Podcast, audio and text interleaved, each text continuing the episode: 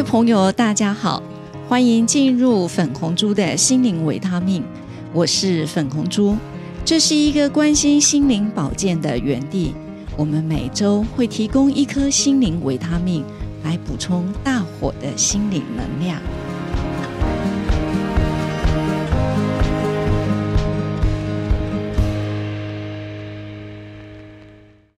各位朋友，大家好，我是粉红猪。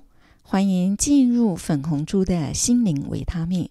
今天我们要来跟大家谈谈第二人生。什么是第二人生？我记得五月天有一首歌啊，叫《第二人生》。那这歌词当中，他就说了：如果命运注定你的诞生，那你就应该好好的。过这一生，不要等待来生。我们常常都说，来生我要做怎么样？来生我要做怎么样？就让此时此刻不虚此生，让你人生的旅程能够活得精彩万分。好，俗话说：“哎呀，恭维得爱看，啊，鬼门得爱闯。”啊，这种哲理啊，真的非常深奥。凡事都得要多一分的谨慎。那多一分的小心，跟着绝对不洗本，绝对不吃亏，尤其是对自己的身体啊！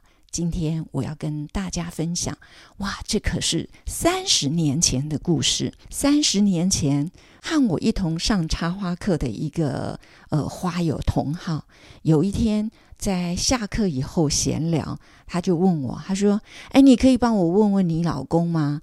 哎，我妈妈啊是乳癌的患者，请帮我问一下你老公，我几岁开始要做检查？那当时这位朋友四十岁，未婚。隔周的礼拜二，我在看到他的时候，我就说：“哎，我老公说四十岁就得检查了嘞。”好，所以周二他得知这个答案，于是他就挂号了，挂我老公的礼拜六的门诊。然后又隔了一周来上课的时候，他说：“哎，我那天呢，礼拜六去挂你老公的门诊，然后你老公检查的时候，我看他的表情不对。那我看他的表情不对，什么意思呢？他说看起来好像很不乐观。最后检查的结果，答案揭晓，他确诊了是乳癌。”那基于他的母亲也是乳癌的患者，所以杜医师就建议他采取保命的治疗方式。什么是保命的治疗方式呢？我刚刚说，我这位朋友四十岁未婚，因此他就要求杜医师：我可以保住我的乳房吗？嗯，他当时好像是钙化点非常的不规则，然后再加上妈妈又是罹患乳癌，所以杜医师当下给他的建议：保命比保住乳房更重要。其实罹患乳癌并不可怕，但是。可怕的是有鸵鸟的心态，不敢面对而延误治疗。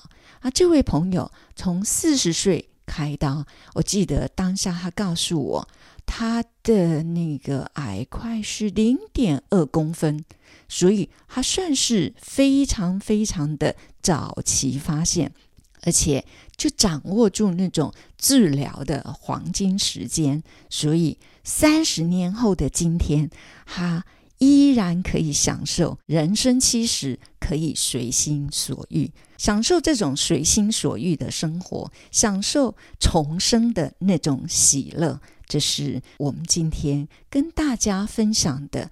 我的朋友，他哎，早期发现，早期治疗，你看，即使是罹患乳癌，他一样可以再活三十年。这是我们今天跟大家来分享比较正面的心灵故事。我是粉红猪，我们下回见。如果姐妹们你愿意分享你对抗乳癌的心灵故事，你可以在节目资讯栏下找到我们的联络电话以及 email address，期待您的分享。